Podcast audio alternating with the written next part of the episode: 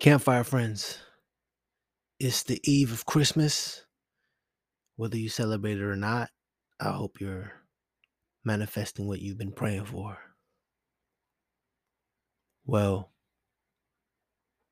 welcome to episode 37.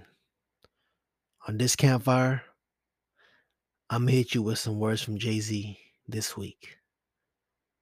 Let's get to it.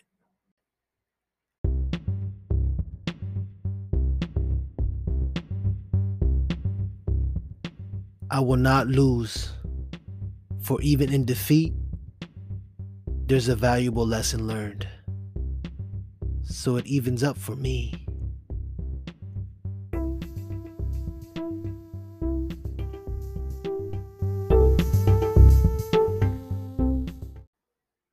Looking at it from a positive perspective, you take your losses like they're a good thing. I know some of us have a hard time coping with losing.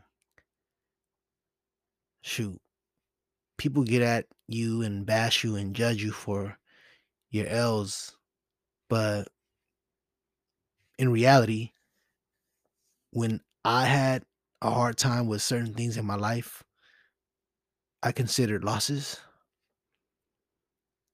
It actually made me a better person than when I was so called winning. It taught me lessons that helped me grow as an individual.